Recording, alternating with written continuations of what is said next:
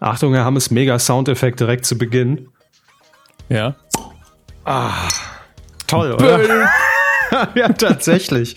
Ich mache jetzt erstmal Alkohol auf. Anders ist das alles nicht zu ertragen. Prost zusammen. Hier ist die Folge 300. Was haben wir eigentlich? 31. 31. Ja. Bald die, die Schnapszahl, aber vorher geht schon mal hier ein schönes Radler. Ne? Kann man schon mal machen. äh, wie geht's Ihnen, Herr Hammes? Alles gut? Ich, ich, ja, geht so. Also ich, ich war ähm, gestern an einem Gewässer, Oho. um dort eine Fe Festivität zu begehen und bin zerstochen worden wie sonst was. Das ist nicht so angenehm. Mhm. Ansonsten geht's mir ganz gut. Ich war auch kurz geschockt, als die Radler gesagt haben, ich so, oh, müssen wir jetzt irgendwie Konkurrenzprodukte nennen, bis mir aufgefallen ist, ich kenne mich mit Alkohol tatsächlich so gut aus, dass Radler keine Marke ist. ich glaube, ähm, nee, Radler ist keine Marke für alle Freunde nee. und alle Kuhhörer im Norden ist es natürlich ein schönes Alsterwasser. Ne? Das können wir vielleicht als Konkurrenzprodukt noch nennen. Alsterwasser und ja, Radler. Also von Wie heißt in Frankreich Ganache? Bin mir nicht mehr sicher. Oder nee, Panache. Panache. Panache. Oh Gott, ja, stimmt. Der Begriff hab ich, den habe ich auch noch irgendwo abgespeichert. Nun ja, ähm, mit kräftig Promille im Blut äh, legen wir los und äh, das ist die Folge 331 der Medienkuh.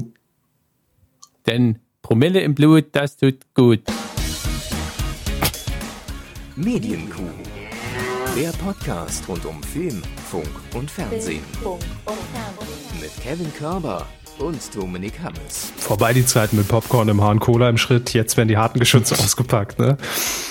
Äh, kann Alkohol immer noch nicht ab. Humor beiseite. Ich kann es einfach nicht. Ich Find's eklig. Ja, ist okay ab und zu gönne ich mir das mal. Aber ich sehe es auch irgendwie gar nicht ein. Also mein Alkoholvorrat hier äh, privat im Haushalt ist auch wirklich sehr, sehr begrenzt. Ich kaufe mir dann ab und zu ja. wirklich mal irgendwie ja. so ein Radler oder sowas.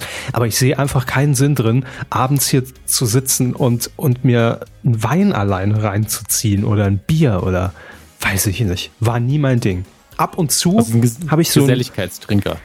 Absoluter Geselligkeitstrinker, ja. Und, und ab und zu äh, überkommt es mich dann mal, dass ich sage, wenn ich so im Regal stehen sehe und gerade bei den Temperaturen kommt so als erfrischendes Ding, warum nicht? Kann man mal machen, schön auf den Balkon setzen oder einen Podcast aufzeichnen und dann schön die Kante geben. Nein, aber äh, ansonsten war es noch nie mein Ding. Habe ich nie verstanden. Mhm. Aber gut. Ich, ich, warte, ich warte auf den Tag, dass wir in irgendwelchen Magazinen oder Blogbeiträgen so ein kleines Foto von einem Körper ist und da steht großes Thema Alkohol und mein Körper steht nur, war nie mein Ding und das war alles. naja, es kommt drauf an, wie viel Zeilen man zur Verfügung hat für die, für die Personality-Tipps der Frau im Spiegel oder sowas. Ne? Ja, aber einfach so, so, ein, so ein zweistündiges Interview, komplett das ganze Leben aufgerollt und am Schluss nur Foto und Alkohol war nie mein Ding. Ja. Das alles. Bildunterschrift, ne? Mhm. Sehr schön. Genau das. Ach ja, es wird sommerlich und ähm, dementsprechend auch eine kleine sommerliche Zwischenfolge der Medienkuh. Heute wirklich ganz unspektakulär, Leute. Also es wird eine Standardfolge. Sagen wir, wie es ist. Es ist eine Standardfolge ja. Medienkuh heute. Sattelt die Rinder, denn äh, jetzt, wir reiten nach Westen. Mir ist nichts Besseres eingefallen jetzt, sorry. Kreativität ist Mangelware im Sommer, das ist klar. da hat man nur die ja. B-Besetzung an Autoren und dementsprechend müsst ihr euch hier mit den Karlauern von vorgestern einfach begnügen, die hier schon ewig rumliegen. Ja, ich habe noch ein paar Post-its hier rumfliegen gehabt. Ich dachte, ach, das, da kann man noch mal drüber gehen. Nee, was steht? Ah, lieber nicht. Aber ich dachte, das mit dem Reiten nach Westen, das geht gerade so. Ja, es lag direkt neben, dem Helmut Kohl-Witz noch, ne? Den haben sie noch zur Seite geschoben und gedacht, den kann ich noch verwenden. Sehr gut. Äh, ja, sind wir schon im Fernsehen? Haben Sie schon gejingelt? Ja, ne?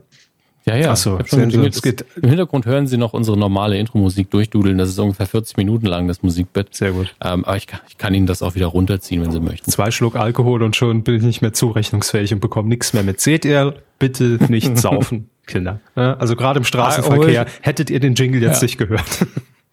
Am Ende der Folge wird es auch nicht mehr heißen, Alkohol noch nie mein Ding, sondern schon immer meins gewesen. Genau ich, ja, mein Thema. Alkohol. Im Übrigen hat äh, Harald Schmidt hier äh, sein, sein äh, Claim, den er ja quasi mal etabliert hat, irgendwann Anfang den 2000ern, ich sage Ja zu deutschem Wasser, oder Ende der 90er war es schon, ähm, hat er neulich in diesem Interview mit der Stuttgarter Zeitung äh, erzählt, dass das nie geplant war. Das war einfach nur so eine, mhm. so eine Überleitung in dem Moment, in dem man wieder völlig im Ablauf hing und nicht mehr wusste, was jetzt kommt. Und dann hat er den Satz einfach gesagt, wurde dann natürlich irgendwie zum Markenzeichen. Aber ja. Ich habe das Interview auch gestern beim Kochen irgendwann geguckt. Ja. angenehm, vor allen Dingen wie Harald Schmidt einen äh, jungen Journalisten zum einen nicht vorführt, mhm. weil das könnte er, wenn er wollte. Ähm, aber zum anderen auch so, ja, das Interview ist ja auch für mich so ein bisschen Markenschutz hier, also mache ich es unterhaltsam. Das hat man richtig gemerkt. Eben. Und äh, ich kann auch empfehlen, Harald Schmidt ist gerade in, in Plauderlaune. Ähm, heute wurde mir von YouTube ein Interview vorgeschlagen im ORF, das auch diese Woche mhm. geführt wurde ähm, mit Harald Schmidt. Und äh, könnt ihr auch gerne mal vorbeigucken. 20 Minuten, immer lohnenswert. So, aber wir kommen zum aktuellen Fernsehgeschehen und da gibt es erstmal zwei Formate, die wir in diesem Sommer und auch in der nächsten Saison und überhaupt nie wieder im deutschen Fernsehen vielleicht sagen wir jetzt mal so, sehen werden. Und auch darüber yes. müssen wir euch in Kenntnis setzen. Herr Hammes sagt schon yes. Und ich glaube auch viele Prominente werden sagen, yes, Gott sei Dank, die Anfrage kommt nicht mehr. Äh, nämlich zum einen, und das ist durchaus überraschend, normalerweise, wenn Sendungen abgesetzt werden, hat das welche Gründe? Quote. Ja, oder? Das Wetter, richtig. Und ähm, ah, natürlich, wer kennt's nicht? Uh, ja. heute kein Wetter. Je nachdem, wie der ah, Wind steht, ah, West, Südwest, nee, können wir nicht machen. Ähm, nein, natürlich, die Quote stimmt in, äh, meistens nicht und deshalb ist es umso überraschender, wenn Formate richtig gut funktionieren, richtig für Quote sorgen, auch für Schlagzeilen sorgen, natürlich dadurch auch immer kontrovers diskutiert sind. Die einen finden es scheiße, die anderen richtig scheiße. Ähm, und mhm. in dem mhm. Fall trifft es Adam sucht Eva. Die Nacktkuppelshow vom RTL. Also mehr die Kategorie richtig scheiße. Das okay. haben Sie jetzt gesagt. Das kann jeder für sich auf seiner privaten Skala einordnen. Aber äh, es ist insofern natürlich überraschend, weil äh, es gab fünf Staffeln ähm, man ging ja dann am Ende jetzt in den letzten Staffeln ja auch dazu über, ähm, Prominente dort zu platzieren. Ne? Also nicht nur wie anfangs waren es, glaube ich, nur Normalos, ähm, die sich da auf dieser Insel ausgezogen haben, um dann ihren Traumpartner zu finden, so wie Gott sie schuf. Natürlich. Und im äh, Zwischenzeitlich hat man bei RTL im Programm sogar das Ganze als Event einfach programmiert, ne? dass man jeden Tag Adam sucht Eva gezeigt hat.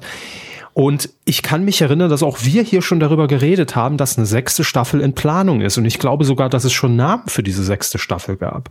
Jetzt muss ich mal kurz gucken. Adam sucht Eva, sechste Staffel. Ähm, und das heißt, man ist bei der Produktionsfirma, Warner ist das in diesem Fall, offensichtlich auch jetzt erstmal äh, so ein bisschen verwundert, nennen wir es so, dass RTL den Produktionsauftrag da jetzt doch zurückgezogen hat. Ähm, Gab es da ein Statement oder? Bitte? Gab es da ein Statement oder ist das jetzt eine Mutmaßung, weil es ja eigentlich angekündigt war? Ähm, nee, das hat äh, in erster Linie, ich weiß nicht, woher die die Information haben, äh, Quotenmeter berichtet und mhm. das wurde jetzt dann auch bestätigt. Ja, also es gab zwar umfangreiche Planungen, aber man wird es nicht fortsetzen. Komischerweise. So. Äh, das hat 16 Prozent Marktanteil gemacht in der Zielgruppe. Also das ist auch nicht so, wo man sagt, naja, denken wir mal drüber nach, sondern eigentlich schon ein Quotenerfolg. Ähm, das Ganze kann natürlich damit zu tun haben, äh, reine Mutmaßung, dass man ja bei RTL gerade aktu aktuell sehr im, im Hintergrund ähm, an der Aufstellung des Senders arbeitet, ne? also mit neuer Führungsetage, nicht nur bei der gesamten Mediengruppe RTL, sondern auch beim Sender selbst. Und ähm, es kann natürlich sein, dass der aktuelle Chef von RTL dann einfach sagt, nee, das passt jetzt nicht mehr in das Bild, was ich äh, gerne auf dem Sender haben will. Deshalb kicken wir es raus. Ähm, das kann ja immer mal passieren. Eine zweite Sendung, die auch nicht fortgesetzt wird und auch hier ähnliches Szenario. Ähm, Im Sommerprogramm letzten Jahres lief das und äh, hat durchaus akzeptable Quoten eingefahren. The Wall mit Frank Buschmann. Das war diese, diese Game Show ne, mit dieser riesen Wand, wurde, glaube ich, in Frankreich auch produziert, weil man diese, dieses Riesenkonstrukt nicht einfach hätte nach Deutschland äh, transportieren können. Oder zumindest wäre es sehr teuer gewesen. Da ist es billiger, irgendwie 300 Zuschauer nach Frankreich zu karren. Ähm, Und da waren unten, es im, im Prinzip Plinko vom Preis ist heiß. Ne? Man hatte unten äh, verschiedene Geldsparten und oben wurde dann äh, die, diese Kugel reingeworfen und die hat sich dann wie so ein Labyrinth da unten in diesen Geldbetrag dann platziert und man musste Fragen beantworten und hat dann am Ende irgendwie, ich weiß gar nicht, wie viel es da zu gewinnen gab, mehrere hunderttausend Euro, glaube ich, konnte man gewinnen. Ähm, ja, war unterhaltsam tatsächlich. Ähm, ich fand Frank Buschmann in der Rolle, äh, er war ja nie wirklich so der klassische Moderator. Es war ja so seine erste Game Show, die er selbst als, als Host präsentiert hat. Ich fand ihn da teilweise so ein bisschen drüber, aber äh, ja, jetzt nichts, was man noch hätte ein bisschen korrigieren können oder vielleicht lag es einfach an mir. Aber auch hier hat man sich entschieden, die Mauer muss weg. The Wall ist gefallen. Ähm, RTL hat gesagt, nein, wird keine Fortsetzung geben. Ähm, hier könnte man jetzt allerdings was anderes vermuten. Und zwar wurde The Wall produziert von Endemol Shine. Und Shine. Was? Shine. Shine, ja. Das alles Gute Schein. Und ähm, vielleicht hat man sich da gesagt, naja, auf Endemol Shine sind wir gerade sowieso nicht gut zu sprechen bei RTL, äh, denn vor allem mit dem Blick auf die Quote vom vergangenen Donnerstag von äh, The Mask Singer auf Pro7 wird man sich bei RTL wahrscheinlich ein bisschen ärgern. Äh, denn das Format hat nochmal zugelegt von 20 auf 24 Prozent Marktanteil in Folge 2. Und ursprünglich war The Mask Singer bei RTL geplant. Äh, allerdings hat äh, Endemol dann im letzten Moment ProSieben den Zuschlag gegeben und es könnte jetzt sein, dass man vielleicht die Endemol-Produktion bei RTL etwas nach unten fahren will. naja. Hm. Wie eine beleidigte Leberwurst sehen sie aus. Nein, also das sind natürlich jetzt nur Spekulationen, Vermutungen, vielleicht steckt was völlig anderes dahinter. Wir haben keine Ahnung. Aber das zwei Formate, ähm, was ja sehr außergewöhnlich ist fürs private Fernsehen, die äh, gute Quote eingefahren haben und äh, jetzt im Giftschrank verschwinden und aus dem Programm gekegelt werden. So kann's gehen, ne? So kann's gehen. Müssen wir ja auch mal erzählen für alle, die, die auf Buschi jetzt warten mit der Kugel in der Hand. Buschi mit der Kugel Buschi in der mit Hand. der Kugel in der Hand. Jawohl. Das wäre auch ein schöner Formatname. Wo läuft das? Auf einem dieser Spartensender. Ich habe heute mal kurz, ähm, und zwar ein Spartensender meine ich jetzt nicht mehr das, was man so im Satellitenfernsehen oder im Kabelnetz findet, mhm. sondern ich habe heute kurz bei Amazon Prime äh, recherchiert, weil man da ja auch einzelne Sender hinzubuchen kann. Mhm. Ähm, und habe dann geguckt, ah ja, okay, was gibt's denn noch so? Was gibt's denn noch so? Und ich war völlig verwirrt. Allein 40.000 Mal Eurosport gefühlt mit eigenen Unterkategorien, keine Ahnung, Kegel Kreisklasse Süd oder so. weiß es nicht. Ähm, Kegelclub die Muschis. genau. Ja. Aber äh, da könnte man da irgendwie, keine Ahnung, Buschis Sport einfach nur. Buschis, Buschis. Zeug. Buschis Bälle, ja, endlich mal die Alteration. Bis irgendwann dann mal irgendwie ein Hockeyspiel gezeigt wird, Eishockey. Oder so, das sind ja gar keine Bälle und dann müssen sie es umbenennen. Buschis Puck. Ja, Pucki ist weg. Buschi ist weg? Nee, ja, stimmt. Buschi ist, ist im doppelten Sinne weg, aber da kommen wir gleich zu. Ich will erstmal mit Ihnen in die Welt der Soap eintauchen, Hermes. Da sind wir zu Hause. Ey, das ist unser Metier. Und was, Sie haben frisch gewaschen? Ja, man riecht's noch ein bisschen. Ich, welches Waschmittel haben Sie verwendet? Seife. Ach so, Sie haben sich. Ja. Verstehe. Okay.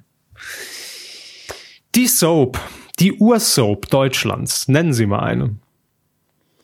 Ach kommen Sie, ich, ich sehe doch den Ablaufplan. Ach, warum gucken Sie denn immer in den Ablauf seit Neueste? Früher waren Sie nie so gut vorbereitet. Verdammt. Ah. Ja, wenn man sich gar nicht vorbereitet, muss man auf den Ablaufplan gucken, damit man weiß, ah, hier, ah, ich sage ja zu internationalem Tee. Ähm, Prost. Prost. Keine Ahnung. Also natürlich geht es jetzt um die Lindenstraße. Ja. Aber es geht auch noch um das, womit man, glaube ich, in Deutschland die Soap an sich, vor allen Dingen die Daily Soap, mhm. mehr assoziiert. Genau, nämlich GZSZ. Gute Zeiten, schlechte Zeiten. Äh, auch immer noch ein Erfolgsgarant im RTL-Programm am Vorabend.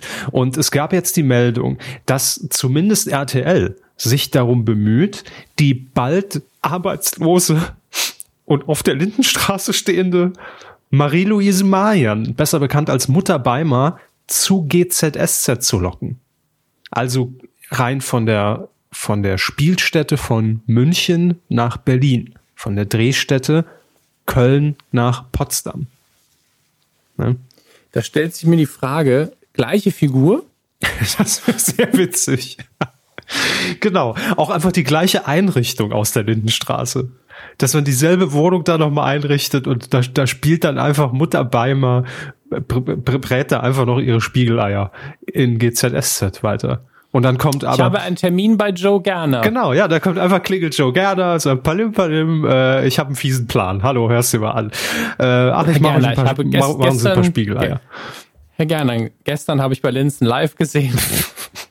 Jetzt wird's zu Meta. Geht es ähm, genau, aber jedenfalls hat äh, man über die Bild-Zeitung das bekannt gegeben, ähm, dass man sich sehr gut vorstellen könne, dass Marie-Louise Marian doch ähm, in dieses Ensemble passen könnte. Und die hat erst kürzlich gesagt, naja, eigentlich hat es gar nicht mehr nötig, jetzt noch irgendwie oder jede Rolle anzunehmen, denn seit sie 65 ist, die gute, hat die glückliche äh, ist, ist noch in dieser Lage, bekommt sie Rente. Ne? Ja, die sagenumwogene Rente. Ja, also Kinder, ich muss, nicht mehr wisst, was das ist. Musste erst kurz googeln, was das überhaupt ist. Und rein vom Prinzip her fand ich das ganz clever, was ich da so gelesen habe. Aber egal. ähm, naja, und äh, deshalb muss sie nicht mehr jede Rolle annehmen, ne, sondern kann äh, sich schön aussuchen, was sie denn ab nächsten Jahr dann äh, wählen wird. Denn für alle, die es noch nicht mitbekommen haben, die Lindenstraße nächstes Jahr ist Schluss aus, finito vorbei. Ihr könnt die Fanseiten dicht machen. Äh, die Lindenstraße wird nach über 30 Jahren eingestellt. Noch bis Ende des Jahres wird gedreht und dann ist finito. Dann werden die Bürgersteige hochgeklappt in der Lindenstraße. Und dann ist die Frage, wohin mit den ganzen Schauspielern? Berlin Tag und Nacht? nee, das geht nun wirklich ich nicht. ich hatte direkt so eine Vorstellung von einem LKW, der bis zum Rand beladen ist mit Schauspielern, der irgendwo rückwärts fährt. Piep, piep, piep, piep. Ja, dann werden die alle abgekippt ah. und dann kommen, kommen die ganzen Produktionsfirmen und, und Streamingdienste und Sender, gucken, wen sie sich noch rausziehen können. Man muss auch einfach sagen, das ist ja auch ein, einfach ein großer Arbeitgeber unabhängig davon, wer da jetzt arbeitet. Klar. Ich meine, die brauchen ja auch Komparsen, die brauchen neue Darsteller oder haben gebraucht. Klar. Das ist schon heftig. Ähm, jedenfalls, ein RTL-Sprecher lässt über die Bildzeitung sagen, vom ersten zu Deutschlands Daily Nummer eins. Bei einem entsprechenden Rollenprofil würden wir uns sehr freuen, mit Marie-Louise Marian zusammenarbeiten zu dürfen. Das haben wir euch gerade schon geliefert, RTL. Einfach die alte Rolle entweder das oder die absolute Bösewichtin, die die, die Hälfte des Casts umbringt. so, dass, dass, dass, dass Joe Gerner daneben steht und sagt, dieses Biest. So, ne? Nee. das brauchst du einfach. Dieses Biest. Ja. Nee. Vor allem eine Augenklappe möchte ich sehen. Ja, dass man auch direkt, jeder weiß, ach, die ist böse. Die hat ja nur noch ein Auge. Dann muss sie ja böse sein. Vielleicht auch noch ein Schnurrbart für Marie-Louise Magan. ja. Ich finde, dann kommt es erst richtig raus, die böse Rolle. So als, als Mafia, ähm, Patin. Das finde ich ganz süß. Sehr gut. Ähm, hier haben wir ihn gerade auch noch im Zitat Wolfgang Barrow, der natürlich äh, Joe Gerner äh, verkörpert. Er sagt auch, Marie-Louise Mayan ist eine hervorragende Schauspielerin, die genauso als Mutter Beimer wie Dr. Gerner zur Fernsehlegende geworden ist. Es wäre ein weiteres GZSZ-Highlight für mich, wenn wir beide einmal gemeinsam vor der Kamera stehen würden. Ja, natürlich, klar. Hey, jetzt nichts gegen den Herrn, aber der hat sich gerade indirekt so selbst gelobt, dass er von der Hammer. Also, Nein, er hat Dr. Gerner gelobt. Gegen den Legendenstatus kann er natürlich selber gar nichts machen, aber er hat ja indirekt auch gesagt, das heißt natürlich, dass ich vermutlich auch ein hervorragender Schauspieler bin. Nein, er hat, er hat ja die Rolle Joe gerne als, als Legende ja, ja. quasi. Ich, ich, möchte ihm auch gar nichts unterstellen. Es war nur gerade so ein bisschen, das ist quasi mein Niveau dort drüben. So nach dem Motto war das. ähm, aber äh, ich finde es trotzdem sehr, sehr liebe Worte und äh, ich fände es auch einfach nur witzig. Ja, mach doch mal. Konsequent. Deutschland fehlt eh diese Crossover-Mentalität sehr, sehr stark. Das ist das, was ich in Großbritannien so liebe, wenn da der Red Nose Day ist und einfach alle Sender und Institutionen auch drauf scheißen, was Copyright angeht und alles mal bunt durcheinander gemischt wird. Das finde ich immer wieder sehr schön und ein bisschen mehr davon wird Deutschland gut tun.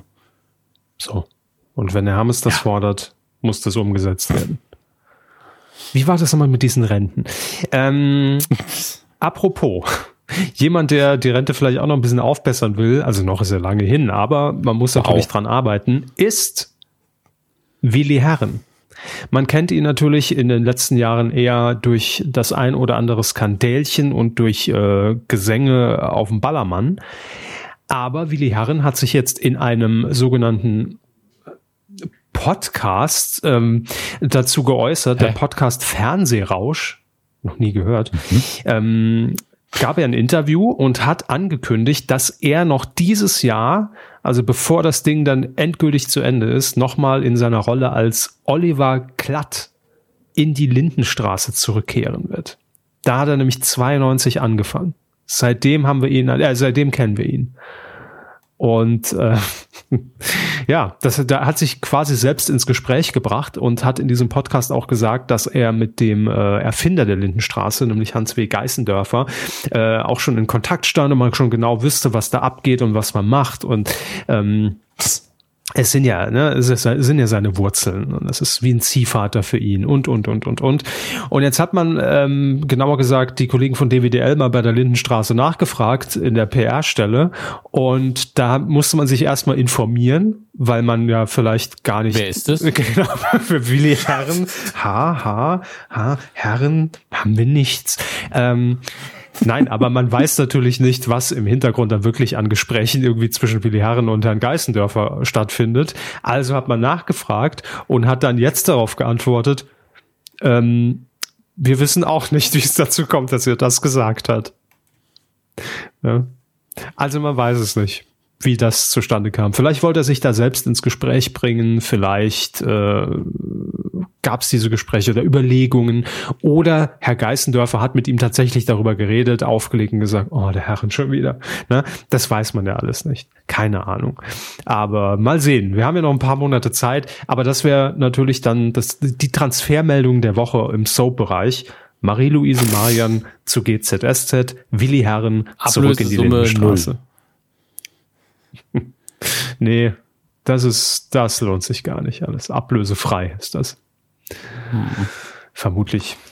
Ich habe übrigens vorhin gedacht, Bitte? dass was jetzt kommt als Unterthema im Fernsehbereich, dass sie dafür schon die, ähm, die Überleitung aufgebaut haben und war so, Rente? Die Dame denkt doch noch nicht an Rente. Äh, nee wollte Ihnen jetzt die Überleitung bauen. Jetzt sind Sie komplett raus. Das ist ja unglaublich. Ja, ich muss selbst erst mal gucken, was jetzt kommt. Aber nee, es war, das war keine Überleitung. Ähm, es geht um eine neue Serie, die bei RTL in die heiße Phase gestartet ist. Genauer gesagt, die Dreharbeiten haben begonnen. Angekündigt wurde sie. Es ist eine Dramedy, wie man äh, in England sagt. Lucy, geheult wird nicht, heißt die Serie. So. Mhm. Das ist eine von drei, neun, acht Folgen umfasst die erste Staffel. Und warum erwähnen wir das? Weil die Hauptdarstellerin eine alte Bekannte ist, die äh, wir kennen, die ihr mit Sicherheit auch kennt, nämlich die Nichte von Pastewka. Ne? Hat natürlich auch alle, alle Darsteller, die sich nicht selbst spielen in dieser Sendung, werden einfach degradiert. Entschuldigung. Ja? Der Bruder von Pastewka, der Papa von Pastewka, ja. die Nichte von Pastewka. Aber da weiß doch jeder, wenn, hätte ich Ihnen jetzt gesagt, hier Christina Dorego dreht eine neue Serie für RTL. Wie hätte die in beiden Dschungel? Da hätte, da hätte, ich direkt gesagt, dass die Nichte von Pastewka. Ja, natürlich, genau. Jetzt kommt es so um die wirklich. Ecke. Aber die Leute da draußen doch nicht. Deshalb immer mit dem arbeiten. Das ist ja auch gar nicht schlimm. Es ist ja nicht so, dass ich sage, irgendwie äh, die Schwester von Hitler. Also es ist äh, die Nichte von Pastewka. Das kann man doch einfach, kann man einfach mal sagen. Ist doch auch eine Ausze Auszeichnung. Ist doch eine, eine Lobhudelei immer, immer, auf die Schauspielerin. Immer wieder merken, negative Hitler-Vergleiche. Es ist nicht wie mit Hitler. Das, das geht halbwegs in Ordnung. Äh, geht ist, nicht. Ja. Aber direkte Hitler-Vergleiche schwierig. Wie ist es mit sieht ähnlich aus wie Hitler? Bezieht sich ja nur aufs Äußere. Bin ich der Meinung, sollte man für sich behalten. Mhm. Ja, ähm, In einem Kollegengespräch machbar. In einem Leitartikel äh, der Süddeutschen schwierig, ne? Ja, Leit, Leit Obwohl, wieder mit D. Kommt auf die Person Komm, an. So. Kommen wir zu Christina Doré. Ja. Äh, auf jeden Fall spielt sie die Hauptrolle und äh, die Serie wird anfangen, also im Frühjahr 2020 bei RTL zu sehen sein. Und ähm, ja, es geht wohl darum, dass sie äh, eine freche Berliner Göre spielt, die nicht weiß, was sie mit ihrem Leben anfangen soll. ich finde, das hat sie in den ersten Pastewka-Staffeln, in der sie gerade in der Pubertät war, gespielt, schon sehr gut unter Beweis gestellt. Kann sie, definitiv. Und wird zu, äh, so, zu, zu Sozialstunden verurteilt und kommt dann als Küchenhilfe in ein Waldschloss. Hört sich erstmal schön an.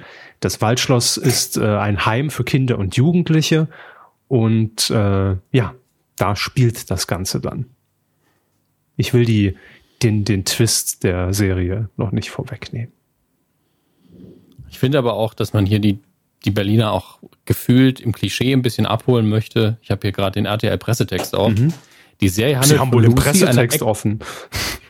ja, von Lucy, einer explosiven jungen Berlinerin ohne Ausbildung und ohne Plan, die sich selbst nicht im Griff hat, dafür aber alle anderen. Ich glaube, so sieht man Berlin einfach von, von RTL aus. Das ist Berlin, war. Ja. ja, so ist es ja. Also, einfach als Ankündigung und ihr wisst ja, wie es ist, bei Sendungen und Menschen, die uns auf dem Schirm sympathisch sind, sprechen wir auch immer gern eine Empfehlung aus, so auch in diesem Fall. Aber Hitler ist böse, ne? Das wollen wir nochmal äh, ganz klar hier. Könntest du das mit einem weniger ironischen Unterton vielleicht sagen? Danke. War, ist tot. No, Nochmal für, für das alle, die ist jetzt noch gar suchen. nicht. Äh, er ist tot.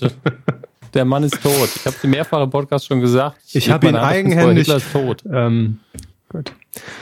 Das haben Sie jetzt nicht ganz gesagt. Ähm, wow, was ist denn heute los? Einfach es ist das keine aufregenden Themen. Kaum, Zack, ziehen Sie einfach wieder den, den, den alten Führer aus der Kiste. Nee. Und sind so, hier, zappel mal für uns. Kaum ah. habe hab ich einen Radler im Kopf, ey, es ist. also, nicht so er. Er hatte ja die Kugel im Kopf. Egal. So, ähm, Oliver Pocher. Äh, nicht, also nicht Oliver Pocher, sondern Hitler. Also, oh mein Gott. Gott. Jetzt ist eh alles egal. Kommen wir zu was ganz anderem. Ähm, Blumenbeete. Wird es nicht geben bei äh, 5 gegen ja auch. So. Mir Dass wir auch noch darauf eingehen. Weltklasse. Ja, ja einer muss ja. Einer muss ja ins Beet. Durch die Hecke ab ins Boah, Beet. Ich schwitze jetzt Fünf schon. ging ja auch. Ja, ich die weiß, ganzen Klagen, die, die nach der Folge kommen. wieder kommen, ey. Ja. Ja, bitte alle an julian.rumblepack.de. Von Pastewka, ähm, von der Nichte von Pastewka, von Pastewka, vom Bruder, vom Vater, von Hitler, also den Nachkommen. Fünf gegen Jauch. Ja, ja. Der Kampf geht weiter. Fünf gegen Jauch. Oliver Pocher moderiert das Ding wieder. Deshalb wollte ich vorhin die Überleitung schaffen von Frank Buschmann. Habe ich natürlich scheiße platziert im Ablauf. Äh, von Frank Buschmann zu fünf gegen Jauch, denn der hat in der vergangenen Staffel äh, den Platz von Oliver Pocher eingenommen und wird da jetzt wieder ausgetauscht. Also jetzt macht's dann doch wieder Oliver Pocher, nachdem die Quote ja schwächelte, sagt man sich zurück zum Original zurück zum eingespielten Duo Pocher und Jauch. Ne? Das ist, glaube ich, auch eine Premiere. Dass Oliver Pocher einen Moderationsposten wieder bekommt, den er mal hat? Vor allen Dingen, nachdem die Quote runtergegangen ist, nachdem er gegangen ist. Ach so. Also ich, ich will ihm da gar nichts vorwerfen. Er hat ja definitiv eine erfolgreiche Fernsehkarriere in Deutschland gemacht. Aber gefühlt war es immer so, ja, und irgendwann hat er nicht dazu gepasst und die Leute wollten ihn weghaben. Und jetzt kommt er zurück, weil, weil man der Meinung ist, dass er besser funktioniert. Ich meine, letztlich schön für ihn. Ja. Ja, ich habe es ja auch hier Bevor häufiger immer schon gesagt. Ich bin kein Gegner von Olli Pocher. Also ich finde manches, was er macht, auch nicht witzig, aber trotzdem hat er seinen Weg gemacht und äh, ich finde ihn bei 5 gegen Jauch absolut gut aufgehoben. Definitiv. Also. Ist das letztlich das Format, das richtig zu ihm passt? Weil ich glaube, das war sehr lange die Suche. Ach, das weiß ich gar nicht. Aber sagen wir so, Oliver Pocher hat ja immer die Gabe, wenn er irgendwo auftaucht, wo er jetzt nicht fester Bestandteil einer Sendung ist, dann liefert er immer gut ab. Das muss man ihm lassen. Und ähm, ich habe auch äh, ihn neulich wieder in irgendwelchen alten äh, Interviews gesehen, auch bei Schmidt, ne, damals also noch nicht an seiner Seite dann saß, ähm, sondern er noch anmoderiert wurde von äh, der Nachwuchsstar von Viva, der nächste Thomas Gottschalk, hier ist Oliver Pocher. Ähm, da, ja, da liefert er immer gut ab. Und auch jetzt bei Let's Dance hat man man ihn ja dann, obwohl er dann rausgeflogen ist, auch wieder zurückgeholt, um irgendwie noch in der Show stattzufinden, weil man gemerkt hat, der hat sich da zum Publikumliebling etabliert und er liefert einfach Entertainment. Ne? Das kann er halt. Der, der steht halt nicht einfach nur da und lässt eine Sendung passieren, sondern der hat auch schon dieses Gefühl und Gespür, ich muss hier jetzt irgendwas, irgendwas machen, äh, damit es unterhaltsam wird. Manchmal ist es vielleicht dann so ein bisschen drüber, ja. Aber ich rechne ihm das hoch an, dass er, dass er diese, diese Gabe hat, dieses Gespür, da einfach Unterhaltung reinzubringen im richtigen Moment. Und von daher, äh, bei 5 gegen Jauch, hat er das auch gut gemacht, klar. Und vor allem im Zusammenspiel mit Günther Jauch, was man sich ja jetzt so anfangs irgendwie gar nicht vorstellen kann. Herr Hammes, machen Sie mal kurz weiter, erzählen Sie alles, was Sie über Olli Pocher wissen. Ich muss schnell das Fenster zu machen, weil es hier gerade schüttet wie aus Eimern. Das ist der, der oh. Fluch Hitlers. Bin so neidisch. Es regnet. Jetzt muss ich gleich die Wetter-App checken. Ich finde das viel interessanter als Olli Pocher. Das tut mir jetzt leid. Ich finde das Wetter gerade jetzt akut interessanter. Ähm, auch wenn ich, man hört immer so ein Unterton, dass ich Olli Pocher irgendwie nicht mag, der Meinung bin, er hat definitiv, wie Herr Körber es gerade beschrieben hat, seine Kompetenzen. Ist das Fenster jetzt ja, zu? Ja, es ist zu und es hagelt sogar. Was ist da denn los? Schicken Sie das einfach zu mir. Aber ich sehe gerade, dass, na gut, die Wahrscheinlichkeiten hier sind relativ gering. Willkommen beim aktuellen Wetterbericht. Ja. Ähm, Schalten Sie doch nächste Woche wieder ein. Wenn wir ihr das Wetter der vergangenen Woche sagen. Ähm, ja. Hier sieht es nicht danach aus. Pusten Sie mal ordentlich. Ich habe nur wirklich einen Radler. Wirklich. Mehr war es nicht. Also noch nicht mal ganz, es ist noch nicht mal zu, zur Hälfte, habe ich es noch nicht mehr getrunken. Ja, komm, ach, wurscht. Ah, haben wir alles zu Olli Power gesagt, was wir wissen? Ja, ne? Ja, ich, ich weiß gar nicht so viel über Olli Power. Dann kommen wir noch zu einem letzten Thema, wirklich ein Rausschmeißer-Thema. Das Sommerloch ist da. Rauchverbot bei Netflix. Alle Mitarbeiter sind angehalten, ab sofort die Glimmstängel liegen zu lassen. Das sollen wir hier offiziell verlesen. Nein, es geht um. wir arbeiten für Netflix jetzt, habe ich gehört. Geil. Nein, aber es gibt ja bestimmt auch Netflix-Mitarbeiter, die uns hören. Warum nicht? Ähm, Nein, es ist tatsächlich so, dass in den letzten Produktionen von Netflix wohl auffallend viel äh, Tabakwaren konsumiert wurden. Möchte ich mal sagen. In, innerhalb der Sendungen. Innerhalb der Sendungen. Ja. Ah. Und es gibt jetzt ähm, eine Anti-Raucher-Gruppe, die äh, dementsprechend äh, jetzt darauf hingewiesen hat und das auch ähm, offengelegt hat. Ähm, zum Beispiel in der zweiten Staffel, als Beispiel genannt von Stranger Things, hat diese, diese, diese Rauchergruppe festgestellt, dass ähm, im Vergleich zur ersten Staffel 44 Prozent häufiger geraucht wurde. Also 44 Prozent häufiger sind Zigaretten aufgetaucht in dieser Staffel. Ja.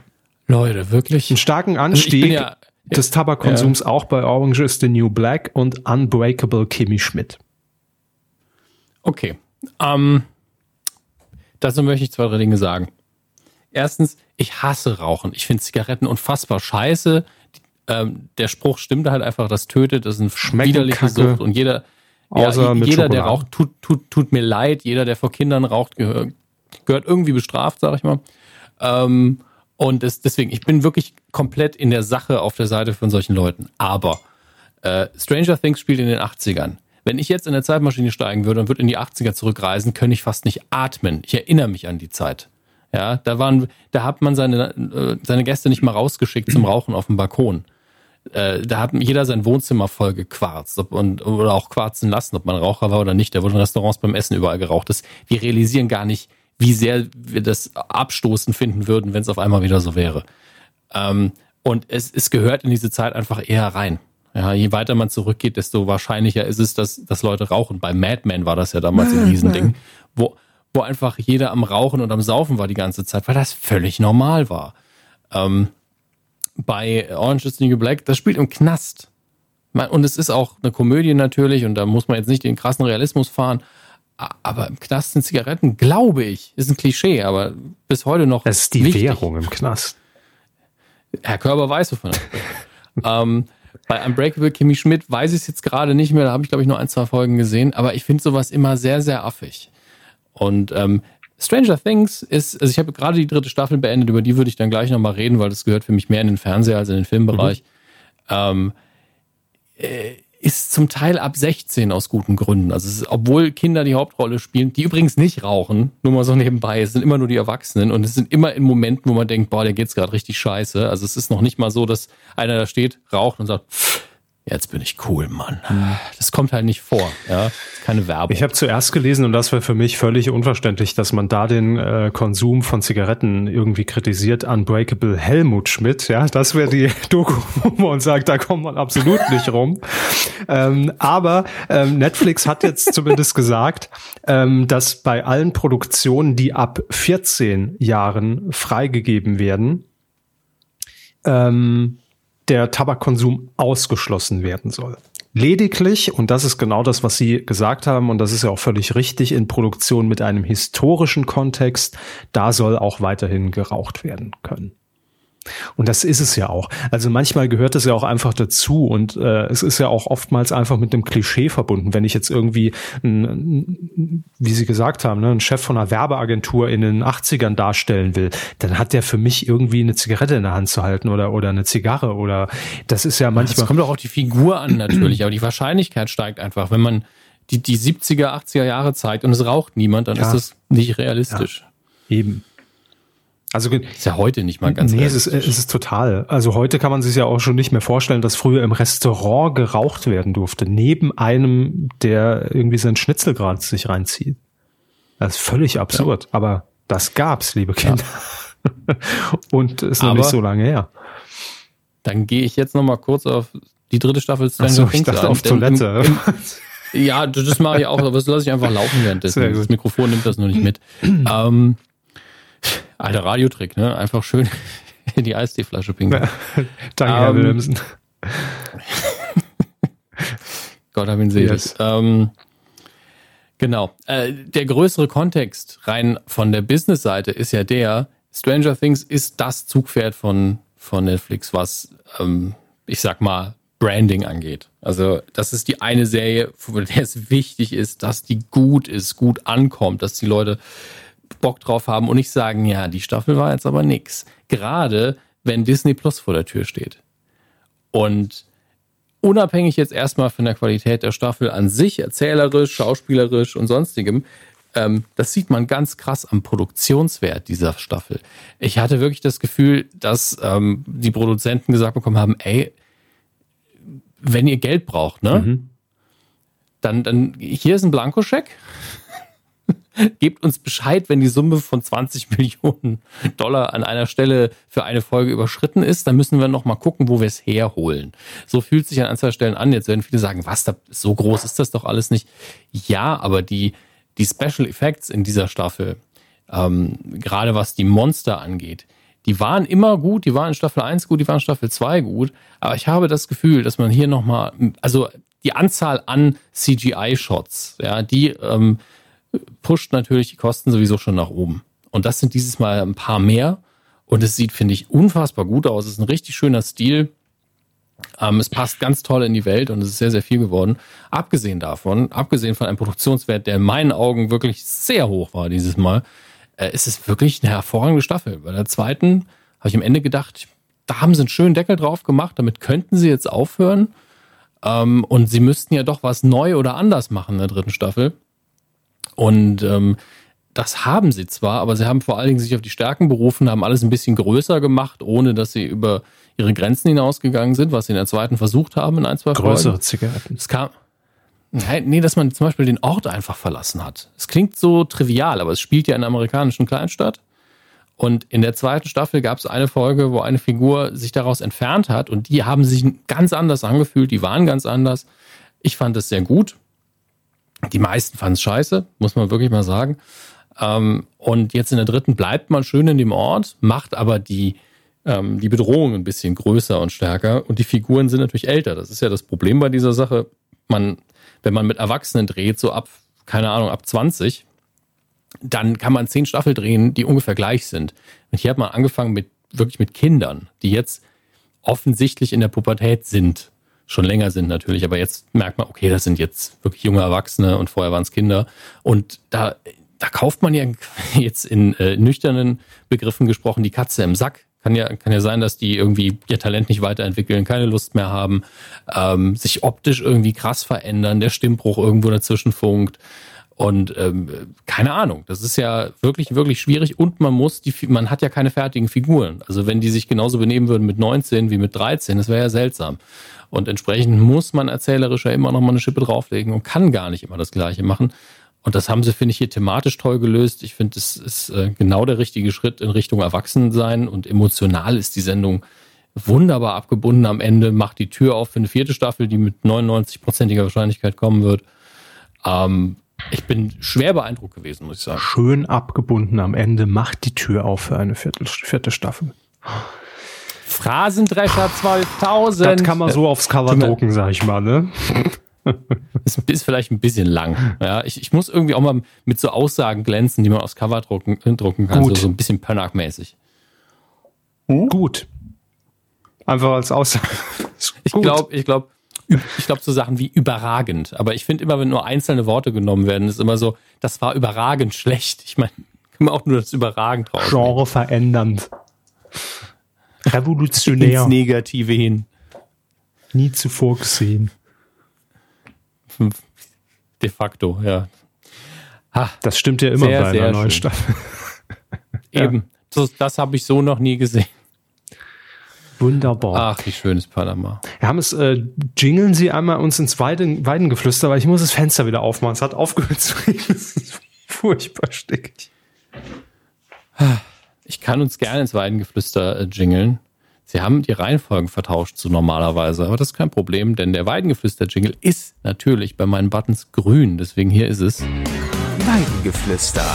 Da sind wir angekommen. Ah, wunderbar. Bei euren Kommentaren zur Folge 330. Ähm, ich muss gerade mal noch nach unten scrollen, da sind wieder ein paar zusammengekommen. Ähm, Holger Matt hat heute den ersten Kommentar. Ähm, oh Gott, wo fangen Sie denn an? Achso, die sind bei mir, ja, die sind bei mir anders geordnet. Ähm, Holger Matt schreibt, Hallo liebe Kühe, ich melde mich mal wieder und habe zwei Anmerkungen zum Fernsehpart. Erstens, ich denke, dass der Kakadu bei The Masked Singer Heinz Hönig ist. Im Einspieler sah man, dass der Kakadu ein Buch aus dem KH Rottmann Verlag liest. Karl-Heinz Rottmann hieß die Rolle von Heinz Hönig in der große Bellheim. Bam. Und tatsächlich ähm, hat wow. Holger Marter nicht ganz unrecht, nachdem ich immer noch will, dass es Jürgen von der Lippe ist, glaube ich inzwischen auch, dass es Heinz Hönig ist. Ich habe mir nämlich daraufhin auf diesen Kommentar auch ein paar Videos von Heinz Hönig angeguckt, damals in der NDR Talkshow von 2001, da hat er äh, gesungen und es kommt schon hin, stimmlich. Okay. Aber ich will trotzdem Jürgen von der Lippe. So. Einfach austauschen, das ist das Geile. Einfach mitten, mittendrin sagen, hey, die, die Leute wollen aber Jürgen von der Lippe, äh, tut mir leid, Herr Hönig. Ja. Äh, erinnert erinnert äh, natürlich auch, auch das einfach metamäßig, muss es Jürgen von der Lippe sein, erinnert mich damals so ein bisschen an Donner Lippchen, an den Prominenten im Sack. Ja, wo man, wo man auch nur so ver stimmverzerrte Hinweise bekam und der Prominente im Sack Stimmt. immer so hin und her äh, sich bewegte und am Ende wurde aufgelöst, wer drin steckt. Von daher wäre es es ist Doppelmeter. Ja, es ist schon eine Schande, dass es das Switch dass es noch kein Switch gab zur Zeit von Prominenten im Sack. Er hätte es einen wunderbaren Sketch gegeben beim Erraten dann so, das ist der und der, der hat mich mal an, an, der, an der Kreuzung geschnitten und dann hinten in dieses Studio rein eindringt, wo der Prominent im Sack ist und mit dem Knüppel auf den Sack eindrischt, bis dann rauskommt, das ist ein ganz anderer Promi. Das wäre so ein klassischer Switch-Gag für mich. Ja, danke. Ja. Pause für Applaus steht im Skript an der Stelle. Ich habe es mir bildlich vorgestellt, das war der Fehler. Ähm, dann schreibt Holger Matt noch zweitens, Survivor ist keine Abenteuershow, die wurde ja angekündigt für Vox, äh, sondern eher eine Reality-Game-Show mit, mit Survival-Elementen. Wie viel letzten Endes Vox aus dem US-Original übernimmt und wieso man einen Moderator nimmt, der das ARD-Buffet moderiert, entzieht sich leider meiner Kenntnis. Die ARD hat ein Buffet? Ja, im Catering. Nein, es macht äh, Florian Weber, heißt der Moderator. Der, haben, wir, haben wir das schon hier besprochen, dass es Florian Weber Ja, macht? haben wir schon. Ähm, der allerdings auch im SWR viele Quiz- und Game-Shows äh, präsentiert. Und seine dunklen Anfänge, das will er allerdings in der, in der Wikipedia gerne mal verbergen, waren bei TM3-9 Live als Call-in-Moderator. So. Hm. Ähm, Grüße. Ja, liebe Grüße. Macht das immer sehr souverän. Also hat, hat aber für mich immer die gleiche Moderations Gestik und Stimme, egal in welchem Format. Okay. Ich finde es übrigens interessant, dass man Survivor da ein bisschen modifiziert hat über die Jahre, mhm. weil das dafür spricht, dass die Aufmerksamkeitsspanne da einfach nicht groß genug war von den Leuten. Weil bei einer Survivor-Show, selbst wenn man da ordentlich schneidet, so irgendwann so, ja, jetzt sitzt er halt im Wald und schnitzt sich was. Okay. Leute, schickt mal den Tiger rein, dass da was passiert. Also, also ähm, Florian Deswegen Weber. verstehe ich schon, dass man das macht. Ja, Florian Weber, man nennt ihn auch den Tiger am Buffet. Weg den Tiger in dir. Und dir. Whisky Kai hat noch kommentiert. Ein gemutes Ahoi hoi auf die Weide, Ahoi hoi Handlanger. Anlässlich dieser Episode muss ich nach Jahren des stillen Hörens auch mal kommentieren. Danach kommt oft nichts Positives, muss ich leider sagen. Deswegen habe ich jetzt schon Angst. Oder Schließlich eine Klage. ist ein Wunder geschehen, indem ich auf dem ersten Platz des Tippspiels gelandet bin. Ja, Gratulation. Gewöhnlich lande ich doch deutlich hinter den ehrenwerten Mikrofonmännern. Als berufsbedingter Klugscheißer, in Klammern Qualitätsingenieur. Was ist denn Qualitätsingenieur? Der, der guckt dir auf die Finger und sagt, ob du alles Also sowas machst. wie Qualitätskontrollen ähm, im oder er wird wissen, wie sein Beruf genannt wird. Nee, äh, also, äh, das zweifle ich auch gar nicht an. Ich frage es aus Interesse. Was macht, in welchem Bereich ist ein Qualitätsingenieur tätig? Also da werden Ihnen Google und Whisky Kai sicher Antworten geben können. Ich nicht. Er kritisiert nämlich auch mich gleich. Muss ich allerdings Herrn Hammes etwas kritisieren, wie aus einem Tortendiagramm eine Normalverteilung ersichtlich sein soll, müsste doch etwas genauer dargelegt werden. Ich bin bei Statistiken nicht gut. Ich werfe da auch gerne Begriffe durcheinander. Das tut mir sehr leid.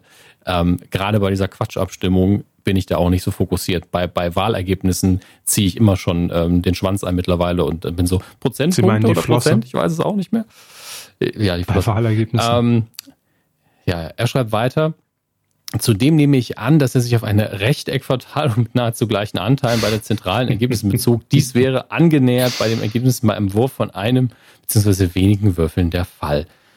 Da es sich hierbei aber eher um Nischenwissen handelt, kann ich es nicht als Abwertungsgrund für die Folge sehen. Wie immer 5 von 5 Sternen, super eBay gerne wieder. Jetzt weiß ich schon gar nicht mehr, ob er wirklich die, ähm, die Claim-Um, äh, Claim-Umfrage gemeint hat. Ähm, aber ich weiß auch wirklich nicht mehr, was ich in der letzten Folge gesagt habe. Deswegen ich ein bisschen durcheinander. Aber ja, mein Statistikwissen und mein, mein äh, Wahrscheinlichkeitswissen ist sehr, sehr gering. Und Normalverteilung ist ein Begriff, den ich nicht in den Mund nehmen sollte, ohne vorher nochmal die Definition gelesen zu haben. Aber ich dachte, es ging um die Umfrage und es war, es war relativ gleichmäßig verteilt, sagen wir es mal so.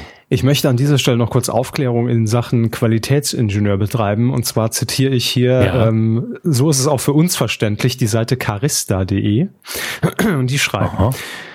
würde in dem Märchen von den drei kleinen Schweinchen von denen sich ein jedes ein Häuschen bauen will, um sich darin vor einem bösen Wolf zu verstecken, ein Qualitätsingenieur mitspielen, hätten die ringelschwänzigen Akteure sich einiges an Mühe erspart. Dem Qualitätsingenieur wäre nämlich gleich von Anfang an aufgefallen, dass Stroh und Holz als Baumaterial nicht der vorgegebenen Norm für stabile Bauten entsprechen. Er wüsste alles über die Beschaffenheit der Stoffe, wie der Mörtel verputzt werden muss und mit welcher Windstärke der Wolf pusten würde. Wie in dem berühmten Märchen Die drei kleinen Schweinchen und der Qualitätsingenieur kannst auch du im Beruf als Qualitätsingenieur, ah, ist schon SEO optimiert, ne, ein Produkt schon ab der Design- und Entwicklungsphase auf dessen Qualität und Sicherheit hin bewerten. Du überlegst, wie eine gewünschte Qualität erreicht werden kann, suchst vorhandene Risikopotenziale und gibst vor, wie Verbesserungen umgesetzt werden müssen. Und als Einstiegsgehalt holst du dir drei bis 4.000 ja. Euro mit. Und als Spitzenverdiener 8.000. So. Ich, ich, ich finde, es ist ein sehr sympathischer Beruf für Total. mich, weil man geht auf der Arbeit jedem, jedem auf den Sack. Also, ja, deshalb schreibt der berufsbedingte Klugscheißer. Mag ich. Weil, ja, weil im, im Meeting das mal zu spielen, ab und zu, das kennt ja jeder, einfach mal so, nee, das geht mhm. so nicht. Das fährt gegen die Wand, das können wir vergessen aus den und den Gründen. Aber ein guter Ingenieur, ja. der gibt ja die Hinweise, wie man es besser Stimmt. machen kann. Und ich vermute, dass Whisky Kai so einer ist. Das unterstelle ich mir jetzt einfach mal. Ähm, und äh, wir hören gerne wieder von dir. Bis bald. Gute Idee, aber kann man nicht machen, weißt du schon, ne? Ist doof. so. Johnny Carotti hat noch geschrieben, Herr Körber. Liebe Mu-Männer, nun auch mal mein erster Kommentar auf der neuen Seite. Das ist ja, das sind ja gleich zwei Premieren hier von Whiskey Kai und von Totti Carotti. Ich möchte kurz ein paar Worte zu Join dalassen, da ich dank ihrer Hinweise die App schon im Beta-Test habe testen können. Vor allem möchte ich die Senderauswahl loben, da mir tatsächlich, jetzt denkt wieder jeder, das ist, ich hätte, das hätte ich geschrieben, nee, ähm, da mir tatsächlich kein Sender fehlt. Nachdem DVB-T abgeschaltet wurde, habe ich zum ersten Mal wieder abseits der Arbeit ferngesehen. Ob ich tatsächlich Vorpremiere nutzen werde oder die App sich zum Bingen eignet, kann ich jedoch noch nicht abschätzen. Auch möchte ich äh, einen kleinen TV-Streaming-Tipp dalassen. Ich bin nämlich großer Fan britischer Panel-Shows und zurzeit läuft mit Taskmaster äh, eines der besten Showformate, das ich kenne auf äh, dem britischen Sender Dave. Das haben wir doch hier schon mal besprochen. Klingt auch irgendwie bekannt, Comedians ja. müssen sich hier teils wunderlichen Aufgaben stellen und es ist eine große Freude zu sehen, wie die Kandidaten die Aufgabenstellung interpretieren, verdrehen und lösen oder auch nicht. Leider ist sie in Deutschland nur per VPN oder Daily Motion zu sehen, aber wen das nicht stört, dem möchte ich das sehr ans Herz legen. Ja, das hatten wir schon mal. Und zwar war, glaube ich, äh, hier schon mal im Gespräch, ob es eine deutsche Adaption gibt. Das, hm. ich, ich google es kurz. Bitte nicht. Nee, bitte nicht. Ich glaube, bei RTL war das geplant. Britische Panel-Shows funktionieren in Deutschland einfach sehr, sehr gar Geplant nicht. war die Adaption von Taskmaster mit äh, Atze Schröder. Schafft es nicht ins Programm. Meldung aus dem letzten Jahr. Surprise. Aber finde ich auch tatsächlich, muss man das ja auch mal sagen, vernünftig, wenn man eine Pilotfolge produziert und sieht aber, Leider nein, leider gar nicht. Dass man dann auch sagt, nee, wir machen es nicht. Ne? Obwohl man ja schon Geld und, und Arbeit da rein investiert hat, finde ich auch mal konsequent.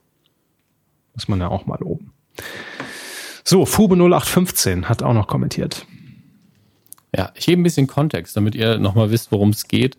Ähm, wir hatten, glaube ich, in der letzten Ausgabe kurz besprochen, dass es Initiativen gibt, wo man äh, jüngere Menschen mit älteren Menschen, die Wohnraum haben, zusammenbringt, damit die einen günstig wohnen können und die anderen ein bisschen Hilfe haben. Ähm, und er schreibt bezüglich alt und klein, kann ich sagen, dass das sehr gut funktionieren kann. Beim Altenheim, in dem meine Großmutter war, war gleich im Gebäude nebenan ein Kindergarten. Da gab es mehrere Fraktionen. Einmal die, die niemals jung waren und mit den Kindern nichts zu tun haben wollten, dann die, die fast den ganzen Tag mit den Kindern verbringen und zuletzt die, die nicht allzu oft mit den Kindern zusammenkommen dürfen, weil sie den Kindern nur Blödsinn beibringen und teilweise groben Unfug betreiben. Ja, da muss mit dem Streichholz muss immer eine Kindergärtnerin ihr Haar ran, ne? ne? Keine Ahnung, was sie denen beibringen. Das ist äh, mir jetzt nur so eingefallen. Und er schreibt, zu eurer neuen Seite kann ich nur sagen, dass ich im ersten Moment geglaubt habe, dass die Seite kaputt ist. Aber im Endeffekt ist es egal, wie die Seite aussieht, solange die Frischmilch fließt. Letzteren Satz unterstreiche ich natürlich, aber das ist mal wieder dieses alte, man geht auf eine Seite, die man seit Jahren besucht und sie sieht auf einmal anders aus. Man ist so, pff, oh, oh, hm. Mh, ist alles anders. Ja, wobei man, hat sich wobei man halt dazu sagen muss, Jahren nicht richtig verändert. Unsere letzte Seite war halt eher 1999 auf, auf dem Stand, ne? Und ja. äh, jetzt ja. sieht das Ganze aber ein bisschen frischer aus. Und ich meine, ich nutze jetzt ja auch schon ein paar Tage länger in, in, in unserer Testphase und äh, also mir, mir fällt jetzt schon gar nicht mehr auf, dass er neu ist. ich bin schon auf dem Stand. Ich muss sagen, am, am Rechner finde ich sie halt auch so ein bisschen groß. Das kann man ja selber sehr schnell manipulieren, indem man in seinem Browser einfach alles kleiner macht.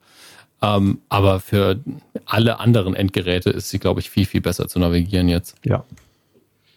Das so als wirklich konstruktiv kritischen Ansatz. Aber letztlich haben wir viele Dinge auch verbessert. Wir haben jetzt mal andere Cover jedes Mal und äh, ich finde das auch alles sehr, sehr viel schöner. Und vieles, was einfach oh. längst überfällig war, mal rausgeschmissen. Ähm, Fube 0815 hat noch einen Nachtrag, nämlich mir ist aufgefallen, dass in letzter Zeit bei Amazon Prime immer mehr Retrofilme mit mehr oder minderer Qualität auftauchen. Ich als Freund der 80er, 90er Actionfilme mit eigenem Charme kann das nur begrüßen. Ja, ist absolut richtig. Amazon ähm, kauft ständig Trash eingefühlt.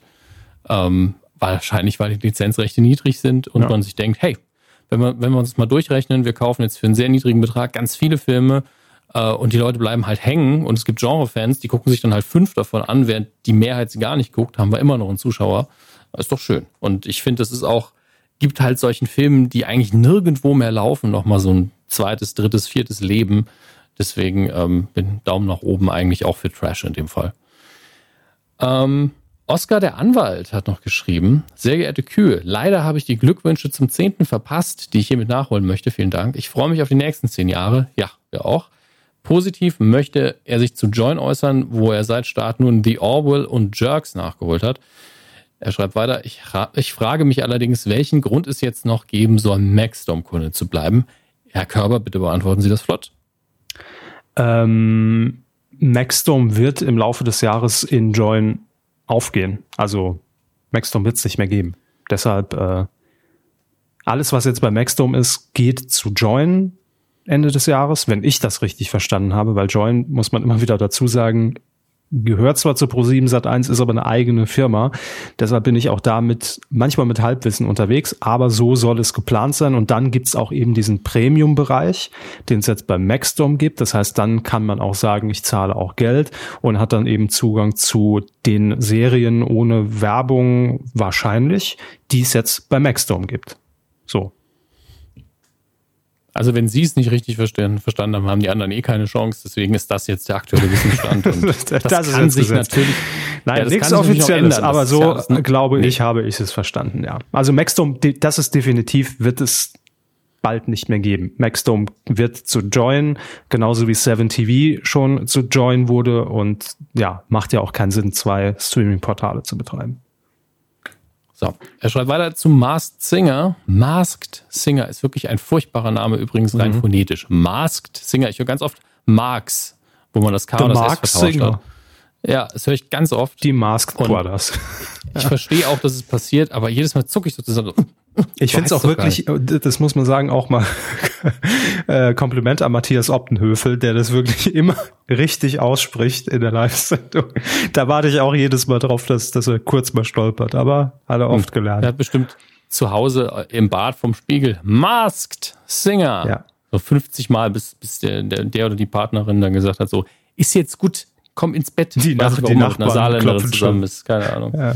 Ähm, er schreibt dazu jedenfalls. Die erste Folge ähm, fand er durchaus interessant und es ist Spannung vorhanden, wer unter den Masken steckt. Allerdings empfinde ich wöchentliche Drei-Stunden-Shows, um jeweils eine Person zu enthüllen, als entschieden zu lange. Ich glaube, die Show würde besser funktionieren in kürzeren Folgen und jeweils nur einem Teil der Kandidaten oder mehr Enthüllungen pro Folge. Im jetzigen Format sehe ich die Gefahr zu groß, dass es zu zäh wird, dass dann die erste Enthüllung mit Lucy gleich eine ein sehr üblicher Pro7-Showverdächtiger war, war auch etwas enttäuschend. Haben wir ja hier schon so ähnlich besprochen. Ja. Ähm, ich glaube, da wird man auch noch mal ein bisschen Feintuning machen. Inwiefern? ähm, ich, ich denke, dass man spätestens nach der ersten Staffel sich sagen wird, okay, modifizieren wir so ein bisschen den Rhythmus, ähm, lösen wir ein paar Sachen flotter auf, ich ähm, weiß, um, um ehrlich zu sein, gar nicht, ob das vielleicht sogar, da es ja ein äh, Lizenzformat ist, sogar vorgegeben ist. Also im Finale wird es ja, äh, da werden ja auch mehrere äh, dann enthüllt. Ich weiß gar nicht mehr, mhm. wie viel. Ähm, Der Rest. Ja, ich weiß aber jetzt nicht, wie, wie genau der, der Modus ist und wie viel nachher noch im Finale stehen. Sind zwei, sind es drei, sind fünf, keine Ahnung. Ähm, aber ja, ob jetzt drei Stunden, klar, das muss jeder für sich selbst äh, entscheiden, ob, ob, ob er die Länge gut findet. Aber mein Gott, so ist es halt inzwischen. Ne? Ich meine, so eine große Show, die live ist jede Woche, kostet halt auch Geld und da kann man es sich auch nicht erlauben, innerhalb von einer Stunde das Ding abzufeuern. Und auch wenn ich mir mhm. inzwischen die ARD angucke, gestern lief äh, hier Groß gegen Klein mit, mit Kai Pflaume, äh, keine Live-Sendung. Und die dauern inzwischen auch. Eine ARD-Sendung war für mich früher klassisch immer 20.15 Uhr bis 21.45 Uhr und dann kamen die Tagesthemen. Eineinhalb Stunden. So. Und jetzt dauern auch diese Shows im öffentlich-rechtlichen ohne Werbung bis 23.30 Uhr. Also auch hm. über drei Stunden. Das ist irgendwie. Gibt das für die Zuschauer noch Sinn? Bitte? Also wirtschaftlich verstehe ich das natürlich, aber gibt das für den Zuschauer überhaupt noch Sinn? Naja, das ist ja immer die Frage. Ich meine, es ist ja kein Geheimnis, je später der Abend, desto höher die Marktanteile. Ne? Und das heißt natürlich, je. desto weniger Leute gucken tatsächlich zu. Naja, die, die, die Gesamtzahl der Zuschauer sinkt natürlich in die Nacht rein, klar. Aber wenn äh, dementsprechend noch viele Leute vorm Fernseher sitzen, dann verteilen sich ja auch die Prozent wieder anders. Das heißt, ich habe natürlich dann eher nach 22, 23 Uhr steigt äh, oder sinkt zwar die Gesamtzahl der Zuschauer, es steigt aber der Marktanteil. Und dadurch hat man natürlich auch einen höheren Marktanteilsschnitt von einer Show, als wenn ich jetzt um ja, 21 Uhr 45 aufhöre. Also ich verstehe die Rechnung. Ich, ich äh, wehre mich nur gegen die Schlussfolgerung, dass das besser ist. Aber das ist natürlich die Entscheidung besser, von den Leuten, die es bezahlen müssen. Klar. Ne? Also Klar. Also hier kann, kann man natürlich noch argumentieren, beim, beim Privatfernsehen kann man das verstehen, weil da hängen Werbegelder hinter. Bei den öffentlich-rechtlichen weiß ich nicht, warum, um ehrlich zu sein. Keine das ist der Punkt. Also ich denke, als, als Werbetreibender wäre ich halt so, okay, also jetzt gucken weniger Leute eigentlich zu und deswegen bezahle ich mehr. Okay, naja gut, wenn das so die Regeln sind, dann sind sie eben so. Ähm, aber da, da verändert sich ja seit Jahren sehr langsam einige Dinge. Deswegen bin ich da gespannt, wo da die Reise hingeht. Ähm, Jessica hat noch geschrieben. Ähm, hatten wir das nicht? Nee, Jessica hatten wir noch nicht. Ach so, okay. Sie schreibt nur inhaltlich sehr ähnlich zu dem, was Oscar ja, ja, geschrieben okay. hat. Ähm, ich war beim Masked Singer eher skeptisch und bin soweit positiv überrascht, aber eine Sache sehe ich dabei doch kritisch. Hält sich die Spannung wirklich über vier bis fünf Wochen? Das Raten fand ich gestern schon, also Folge zwei, äh, schon nicht mehr so spannend, zumal auch in der Community, in der ich es verfolgt habe, fast jeder bei den Tipps der Vorwoche blieb. Außerdem wirkte die Enttarnung des Schmetterlings etwas ernüchternd, da dort ja von Sideropoulos selbst gesagt, also Susan Sideropoulos war unter dem Schmetterling, äh, selbst gesagt wurde, dass da viele Tipps nur von der eigenen Familie und vom engsten Freundeskreis erratbar waren. Gestern hat es mich noch unterhalten, aber ich bin doch etwas unsicher, ob ich spätestens in zwei Wochen nur noch beiläufig draufschaue und nur noch der Auflösung wegen. Ähm, kann ich verstehen man muss bei diesen, und da bin ich ja auch nur ganz normaler Zuschauer, deswegen kann ich das sagen, ich glaube, wir alle müssen bei diesen Tipps, die es da gibt, von Woche zu Woche, sehr vorsichtig sein, weil ich glaube durchaus, dass natürlich sehr viele Indizien gelegt werden, um auf eine falsche Fährte zu führen, gerade am Anfang, was ja aber auch wenn ich in der Redaktion sitzen würde, völlig logisch ist, dann will ich natürlich, dass ich hier eine, eine Indizien-Matz irgendwie präsentiere, die auf theoretisch rein von der Stimme her vier, fünf Leute passt. Ne? Weil ansonsten wäre es ja langweilig, wenn ich nach der ersten Matz schon wüsste, ach, alles klar, da weiß ich Bescheid, ist Max Mutzke. So. Äh, von daher glaube ich, das wird sich in den nächsten Wochen halt eher zuspitzen, dass die Tipps auch dann präziser werden und besser werden.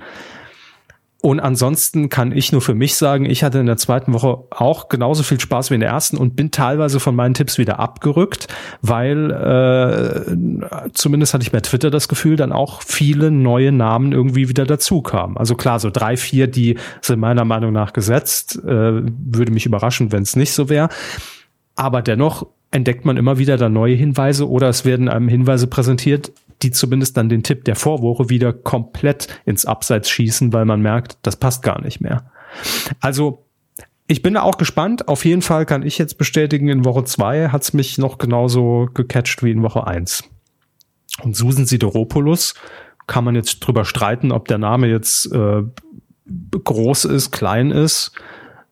Sagen wir so, zumindest hat sie niemand unter diesem Schmetterling vermutet. Also den Namen habe ich nirgends gelesen vorher. Gut. Wir werden auch sehen, wie die Zuschauer reagieren. Das ist ja letztlich das Entscheidende. Ähm, guck mal, ob ich mir eine Sendung mal ganz angucken werde, die Tage. Wie viele Folgen gibt es noch? Ähm, oh Gott, fragen Sie mich was. Ich glaube noch drei. Drei oder vier? Bin mir nicht sicher. Dann habe ich ja noch eine Chance. Ja. Ähm, Johannes hat noch geschrieben, und zwar geht es um die Geschenke, die er uns zum Geburtstag geschickt hat. Da hatten wir nämlich gefragt, hey, wie teuer ist eigentlich so ein Dot-Twin im Jahre 2019? Ich habe gemeint, eigentlich äh, sagt man das ja nicht bei Geschenken, aber er hat für die Dot-Twins zwischen 2,87 und 6,21 Euro gezahlt. Die Herausforderung wäre eher gewesen, welche zu bekommen. Und nach seinem Kenntnisstand besitzen wir jetzt alle Dot-Twins, die in den vergangenen zehn Monaten legal auf dem deutschen Markt erhältlich waren. Zehn Monate lang hast du Dot-Twins für uns gesucht. Wow. Krass. Ach, du liebe Zeit. Das wollten wir alles nicht. Nein, aber es ist aber schön. Einer, das ist wirklich schön. Einer ist jetzt permanent in meine Bürodeko übergegangen und klebt rechts oben an meinem Monitor nicht drauf, weil erstens die Klebefläche wirklich nur fünf Minuten für ein Foto gereicht hat. Ähm, und äh, zweitens, weil ich mir auch nicht mein Bild, das eh relativ klein ist, noch verdecken lassen möchte. Deswegen klebt er am Rahmen des Displays. Ähm, endlich ein Dot-Win. Also ich weiß noch, dass ich damals, als, als das gelaufen ist, auch mal kurzzeitig einen auf unseren Fernseher geklebt habe. Ähm, aber ich habe den auch nie eingeschickt. Also ich könnte heute Besitzer eines alten VWs sein. Ja. Tja. Der steht ja immer noch da, ne? ich sag's nur. So ein Dotfin brauche ich auch noch. Haben Sie noch einen? Dann nehme nehm ich ja, den. Ich habe noch zwei eingepackte, ja. Sehr gut. Den klebe ich dann auf meinem Monitor bei Pro7. Wie gesagt, machen Sie schnell ein Foto, der fällt sofort wieder ab. Da müssen Sie selber mit der Klebefläche nochmal arbeiten. Ja, mal einfach Patex drauf, oder passt das? So, ähm, wir sagen auch noch vielen Dank für Spenden, die reingekommen sind seit der letzten Folge. Und das waren unsere ähm, monatlichen Spender, glaube ich. Nämlich äh, Tobias hat einmal gespendet. Ja, genau, da steht auch kein Betreff. Johannes und dann der gute Lutz. Die drei. Vielen, vielen Dank und auch vielen Dank an alle, die bei kumazon.de über den Affiliate-Link von Amazon einkaufen oder uns bei Patreon unterstützen. Vielen, vielen Dank. Ohne euch wird es nicht gehen und auf jeden Fall nicht so einfach. Und äh, wir machen weiter. Ne? Wir, haben noch, wir haben noch ein paar Sachen. Wir haben so viel auf Lager. Coup der Woche. Ähm, der Coup der Woche geht in dieser Woche an eine Zeitungsannonce. Und zwar ähm, war man nämlich auf der Suche nach frischen, jungen Nachwuchskräften im Bereich des Journalismus bewegen wir uns. Ja. Und zwar genauer gesagt die Rheinische Redaktionsgemeinschaft. Hört sich erstmal an wie so ein, wie so ein kleiner Verein, der das so ehrenamtlich macht. Ähm, dahinter steckt allerdings dann doch der große Kölner Stadtanzeiger. Und die haben in einer Anzeige jetzt äh, nach Personal gesucht und wir können die Anzeige an sich erstmal vorlesen. vorlesen. Es werden nämlich gesucht ähm, in Teilzeit, also 50 Prozent Stelle, äh, Redakteure am Regio-Desk. Das heißt, man ist da mhm. verantwortlich, um Regionalmeldungen äh, zu managen, äh, mit den Lokalredakteuren, die eben vor Ort berichten, redigiert diese Artikel dann oder Reportagen aus den Regionen, erstellt Überschriften, Bildunterschriften und so weiter und so fort. Und das eben für die äh, Kölnische Rundschau und den Kölner Stadtanzeiger. Das sind die beiden Zeitschriften, die zu diesem Verlag gehören. Und jetzt ist ja auch ähm, ein Profil angegeben. Herr Hammes, wir können mal kurz durchgehen, ob, ob wir das alles mhm. hier erfüllen würden. Ne? Äh, ich lese vor, okay. abgeschlossenes Studium. Habe ich? Habe ich nicht. Volontariat sowie mehrjährige journalistische Erfahrung in einer Redaktion oder Online-Redaktion. Ich glaube, können wir beide ja, abnicken. Sicherer Schreibstil und Beherrschen aller journalistischen Darstellungsformen inklusive Dotfins. Sagen wir mal. Ja. Sagen wir mal ja. ja. Fundierte Kenntnisse des, äh, was steht da, Verbreitungsgebietes wahrscheinlich äh, Köln. Ja, gut, da wären wir vielleicht jetzt. Müsste man sich drauf schaffen, ja. Klar. Macht man halt mal ein verlängertes Wochenende da, Schokoladenmuseum und dann hat man das Gröbste. Äh, sehr gute Kommunikationsfähigkeit. Gut, da wären wir raus. Ja, ja. Geht so. Jetzt würden wir sagen, klingt doch ganz gut, ich suche einen Job, ich will journalistisch tätig sein und das auch noch regional. Warum nicht? Da geht's los. Oder äh, ich mag die Region sowieso, also bewerbe ich mich. Und dann liest man allerdings, dass die Rheinische Redaktionsgemeinschaft das Ganze für ein Jahr befristet sucht, soweit nichts Spektakuläres. Und zwar auf 450 Euro Basis. Yep. Hey. Not. Okay, abgeschlossenes Studium, abgeschlossene, in Anführungsstrichen, Berufsausbildung mit einem Volontariat. Da weiß man, wofür man es gemacht hat, ne? Ja, ich meine, das sind ja einfach nur über sechs Jahre des eigenen Lebens in der Regel. Ja. Nach dem Abi vielleicht. Also da muss man sich wirklich nicht wundern, wenn der Journalismus einfach und gerade Regionaljournalismus irgendwann da landet, äh, äh, wo viele ihn vielleicht schon sehen, nämlich ganz ja. unten und überflüssig. Aber ganz ehrlich, wer, also für, ich, ich fände verwerflich, wenn sich auf diese Anzeige jemand noch meldet. Das ist das Schlimme. Und es wird Menschen geben, die sich darauf gemeldet haben. Und das ist das noch viel Schlimmere. Ich meine, das zugrunde liegende Problem ist ja ein wirtschaftliches, das ist schon klar, aber ich weiß nicht, ob das der richtige Weg ist, damit umzugehen, wenn ich ehrlich bin. Weil man, man sieht ja offensichtlich, okay, es, es, es, wir brauchen diese Leute, weil ansonsten würde man die Stelle ja gar nicht ausschreiben. Könnte einfach sagen, wir sparen uns auch noch die 450 Euro, wir stellen da gar niemanden ein. Ja, aber ich, ne? ich, ich kann ja auch verstehen, wenn man irgendwie an diesem Newsdesk ähm, Verstärkung braucht und vielleicht dann einsteigern, ne, sagt, hey, äh, ihr könnt bei uns hier in, in den Journalismus reinschnuppern und äh, dann aber vielleicht mit etwas weniger Aufgaben, die hier ja mhm. zugrunde gelegt werden. Ne? Also dass es vielleicht eher nur um das Vernetzen geht und das Aufbereiten und dass aber dann am Ende dann doch nochmal irgendwie die Schlussredaktion drüber guckt. Und wenn man. Ja, das, das ist ein kompletter redaktioneller Posten. Also egal, es steht ja auch Redakteur. Ja, ja eben. Das, das, das ja. ist es halt. Ne? Also da wird jetzt kein Praktikant gesucht, der halt vergütet wird. Äh, und der wird wahrscheinlich nach Mindestlohn noch mehr bekommen. ähm, sondern da wird halt ein ausgebildeter Redakteur mit abgeschlossenem Studium, Volontariat und mehrjähriger Erfahrung gesucht. Und das ist doch echt Lohndumping ohne Ende. Das ist doch scheiße, ganz ehrlich. Damit macht man ja, ja die, die, die ganzen Tarife sind da völlig am Arsch, wenn sich das durchsetzen würde. Es fehlt einfach noch die Zeile, kann auch einfach im Redaktionsraum wohnen. Ja, ich meine, da kann er sich wenigstens die Miete sparen. Kann auch abends noch feucht durchwischen. Ja, eben. Ja, schlimm. Aber das ist auf jeden Fall so ein kleines Fundstück äh, der Woche und Coup der Woche, ein Negativ-Coup in diesem Fall. Journalismus auf Minijob-Basis. Herzlichen Glückwunsch an den Kölner Stadtanzeiger und die Kölnische Rundschau für Qualitätsjournalismus. Also in dem Fall ja nicht, was den Journalismus angeht, aber äh, dass man ihn dahin führt, dass er einfach auf äh, 1 Euro Jobbasis irgendwann nur noch ja. ausgeführt wird. Also schlimm. Die Problematik bleibt natürlich, man muss ja irgendwie das alles finanzieren, aber es, es bringt halt nichts, den Schwächsten dann einfach weniger zu geben. Das ist äh, führt nicht dazu, dass das eigene Produkt besser wird und deswegen behandelt eure Leute ein bisschen besser. Soll man lieber die Witze-Seite einstellen? Hey, ist meine Lieblingsseite. Ja, eben. So. Man muss auch Opfer bringen. oh Gott, oh Gott. Apropos. Film. Apropos Opfer. Ja, ähm, ich sage deswegen Opfer, weil das für sie ja immer so eine, obwohl ich glaube, das ist für sie so ein bisschen, sie gleiten in den Feierabend, oder? Am Sonntag, Wenn ich ja, Film zu reden. Ja. Deshalb schon das Bier aufgemacht. Ich habe Feierabend angefangen. In, in Feinripp. Ach, dieses Bild. So, so ein Wiener im Senfglas noch, wo sie den Rest vom Senf rauskratzen mit. Ach so, ich dachte, Wiener im Senfglas ist eine Metapher. Ja, das ist natürlich auch, auch ein äh, sehr unbeliebter Move.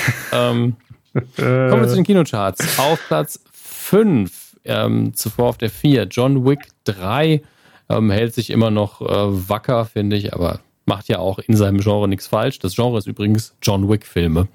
Ähm, das ist ein eigenes Action-Genre mittlerweile. Klar. Auf Platz 4, vorher auf der 3, Men in Black International. Ich habe ihn nicht gesehen, ich will ihn auch nicht mehr sehen nach den ganzen schlechten Sachen, die ich darüber höre. Platz 3, drei Schritte zu dir. Vorher auf der 2, hatten wir den hier wirklich schon mal erwähnt? Ich, keine Ahnung. Auf der 2, Aladdin runter von der 1. Ich vergesse immer, dass Guy Ritchie den gedreht hat. Ähm, und auf der 1, Neueinsteiger, Pets 2. Wird der auch mit 3P geschrieben oder warum? Nein, okay. aber ich fände es schön, wenn. Also da, da, bin ich einfach, warum nennt, heißt der, finde ich, einfach der erste Teil heißt Pets, der zweite Pets, der dritte heißt Pets. Ich, tut mir leid, ich bin in, in solchen Sachen sehr, sehr kindisch. Ähm, wir kommen zu den Neustarts. In dieser Woche was angelaufen ist bereits. Ähm, und der große Film ist natürlich der, die neueste Produktion aus dem Hause Marvel, Spider-Man Far From Home der erste Film nach Endgame. An dieser Stelle nochmal eine, eine Warnung von mir, ähm, was Endgame angeht. Ist, glaube ich, in den deutschen Kinos sowieso nicht so verbreitet, dass äh, sie nochmal neu rausgebracht haben. Aber wenn ihr ob der Meldung, dass jetzt in Endgame viele neue Sachen drin sind, ich glaube sieben Minuten mehr Material, nochmal ins Kino rennen wollt und nicht, weil ihr denkt, ey, ich wollte ihn eh nochmal im Kino sehen und mehr Material, nicht, nicht schlecht. Wenn ersteres der Fall ist, lasst's. Also ich, ich, ich habe jetzt gehört, was drin ist zusätzlich und bin so, äh, tut mir leid, das, das, das könnt ihr euch aufheben, bis die Blu-ray da ist. Und wenn es dann nicht auf der Blu-ray ist, habt ihr, selbst dann habt ihr nicht viel verpasst. Ähm, unter anderem sind nämlich die ersten fünf Minuten von Spider-Man Far From Home drin. Und was ich ja gemacht hätte, wäre, mir Endgame nochmal angucken, direkt danach Spider-Man. Dann hätte ich die, die ersten und die letzten fünf Minuten wären einfach identisch gewesen. Das ist doch Quatsch. Das braucht ja wirklich keiner. Ähm, entsprechend auf Far From Home freue ich mich sehr. Vielleicht gehe ich mir heute schon angucken. Das ist noch nicht so ganz klar. Dann erzähle ich euch, wie der Film mir gefallen hat. Ähm, bisher sagen alle, okay, ist jetzt nicht das Rad neu erfunden, ist wieder ähm, eine schöne Geschichte, sehr teeny-mäßig, weil natürlich es auch um den Teenager Spider-Man geht und nicht um den College Spider-Man. Ähm, und für alle Film-Spider-Man-Fans wie auch Herr Körber zum Beispiel, äh, seit der Zeit von Sam Raimi und Tobey Maguire ist anscheinend auch noch ein kleines Schmankerl drin. Mehr spoil ich an der Stelle nicht. Herr Körber habe ich schon verraten. Ähm, und er hat sich sehr gefreut. Absolut. Das will was bedeuten. Ähm, entsprechend ähm, guckt ihn euch an und lasst uns wissen, was ihr davon haltet. Dann haben wir diesen, diesen deutschen Film, wo ich den Trailer für gesehen habe, Traumfabrik, kommt in die Kinos. Nie das ist eigentlich eine sehr niedliche, eigentlich eine niedliche Idee. Ähm, spielt 1961 im DEFA Filmstudio Potsdam-Babelsberg. Ich nehme einfach an, dass man das Studio auch einfach benutzen konnte, immer noch. Direkt neben GZSZ ähm, wahrscheinlich. Wo Marie-Louise Marion schon vor der Tür kratzt. Ähm, auf jeden Fall, die Hauptfigur verliebt sich in eine Schauspielerin und äh, gibt keine Chance, sie wiederzusehen. Also entscheidet er sich, ja gut, dann drehe ich eben selbst einen Film und besetze sie. Ich meine, was man so macht, ne? Aufwendig, aber wenn es sich lohnt, warum nicht? Eben. Also ich sag mal so, wir drücken die Daumen. Ach, schön. Es laufen noch viele, viele, viele andere Sachen. Und ich bin gerade am drüber browsen. Annabelle 3, dieser Puppenhorrorfilm mit der schönen Tagline, sie kommt nach Hause. Ähm, Habe ich jetzt schon von vielen Genrefans gehört, oh nein, der ist ja richtig scheiße. Ähm, die anderen waren viel besser. Ich mochte die frühen Werke. Keine Ahnung, der, dieser Film ist auf jeden Fall da, der dritte. Ähm, ansonsten stelle ich euch lieber erstmal nichts vor warten wir, was kommt. Wenn ihr, das gilt übrigens immer, wenn ihr einen kleinen Film gesehen habt im Kino, der angelaufen ist, den ich übersehe oder mit Absicht ignoriere, schreibt uns gerne einen Kommentar. Ähm, entweder weil es scheiße ist oder weil es gut ist. Alles, was so dazwischen liegt, das klammern wir eher mal aus, würde ich sagen. Das ist dann doch ein bisschen unspannend. Wir widmen uns dem Heimkino und wir beginnen heute ausnahmsweise mal digital. Ähm, das liegt aber einfach daran, dass ich gerade ähm, den Tab offen habe und den anderen nicht. Deswegen. Den Digital-Tab. Den Digital-Tab. Mhm. Da ist natürlich zum einen ganz klar äh, Netflix mit Stranger Things Staffel 3. Das haben wir vorher schon abgehakt. Guckt euch die auf jeden Fall an. Äh, wenn ihr die ersten beiden Staffeln noch nicht geguckt habt und das Genre ist nur grob was für euch, guckt es auf jeden, jeden Fall. Es ist ungefähr so, als hätte Stephen King eine Geschichte geschrieben und Steven Spielberg hätte sie als Serie verfilmt. Es kommen genau diese Elemente zusammen und äh, es ist einfach ein großer Genuss und bisher noch keine schlechte Staffel. Das muss man auch sagen. Netflix klammert sich, glaube ich, mit allen Krallen an die Produktion und sagt so, bitte, bitte Disney Plus, kauf uns einfach nur, mach uns nicht ganz kaputt. Ähm, es fühlt sich wirklich so an. Es tut mir leid. Ich, ich, ich hoffe, es ist nicht so. Ich hoffe auf eine friedliche Koexistenz und dass die Preise einfach runtergehen für uns alle. Fände ich jedenfalls angenehm. Dann hat Prime Video auf einmal ganz viele Staffeln von Agents of Shield mit im Programm. Ich glaube fast alle bis auf die aktuellste. Das heißt, wenn ihr da aufholen wollt, ist Amazon Prime aktuell euer, euer Dealer sozusagen. Ähm, was haben wir hier noch? Gottes Willen. Wenn ihr mal die, die frühen 2000er, ah, was war das für, ein, für eine Filmepoche? Keine, an die man sich gut erinnert. Das hat Gründe. Unter anderem der Film Zickenterror, Der Teufel ist eine Frau von 2001. ähm, ist ein unglaublich unterwältigender 2000er Film. Also ich, ich muss jetzt nochmal gucken, wo hier das Datum steht, aber ich bin mir recht sicher, dass er diesen Zeitraum erschienen ist, denn es spielt ja unter anderem Jason Biggs mit, den wir alle aus American Pie noch kennen. Steve Zahn, Jack Black und Amanda Pete. Ist es Pete oder Peel? Ich bin mir nicht sicher. Ich glaube, es ist Pete in dem Fall. Ähm, wo steht denn das Jahr? Es ist wirklich so, ja, solche Dinge machen mich fertig. Originaltitel Saving Silverman, ja. Ähm, aber wenn ihr dieses Genre grundsätzlich mögt, dieser ein bisschen durchsexualisierten ähm, Pseudo-Teenie-Komödien, die auf schlechtem Geschmack und Pseudosexiness basieren, guckt euch den mal an. Der macht so viel richtig und so viel falsch in einem Film. Es ist unglaublich. Er ist übrigens von 2001, ich hatte das richtig in Erinnerung, hat ähm, eine IMDb-Wertung von 5,9, Rotten Tomatoes 18% und Metacritic 22. Lohnt sich also. Vor allen Dingen wegen des Neil Diamond Cameos, aber äh, das ist einfach nur eine persönliche Vorliebe von mir. Den könnt ihr auf jeden Fall auch auf Netflix schauen. Ähm, Glee hatte ich das letzte Mal schon erwähnt, dann ist seitdem nicht mehr so viel dazugekommen. Gucken wir in das physische DVD- und Blu-ray-Regal der letzten oder der kommenden sieben Tage. Herr Körber, Sie entscheiden. Kommende. Zukunft, kommende, kommende sieben Tage. Heute ist übrigens der 7. Juli Juli. Ja, 2019. Schon. Mit strammen Schritten geht es auf Weihnachten und Silvester zu. Hard Powder mit Liam Neeson. Ähm, durchschnittliche Bewertung bekommen. Liam Neeson mal wieder in einem Rachefilm, dieses Mal ein Remake. Ähm, ich glaube, ich hätte den angefangen irgendwann mal zu gucken und war dann ist auch ein eigenes ne, Genre, ne? so wie John Wick. Ja, ja. Habe ich auch irgendwo hier rumliegen. Aber John Wick? John Wick liegt hier rum. Hallo. Mit Pferden. Ähm, der zweite Lego Movie kommt auf Blu-ray und DVD raus. Den habe ich noch gar nicht geguckt. Das muss ich unbedingt noch nachholen. Ähm, oh, hier, hier ist auch eine Trash-Sache. Die eine perfekte Waffe. Mit einem Cover, das einfach männlicher nicht sein könnte. Was ist denn die da perfekte glänzt Waffe? der Schweiß. Anscheinend ein Mann.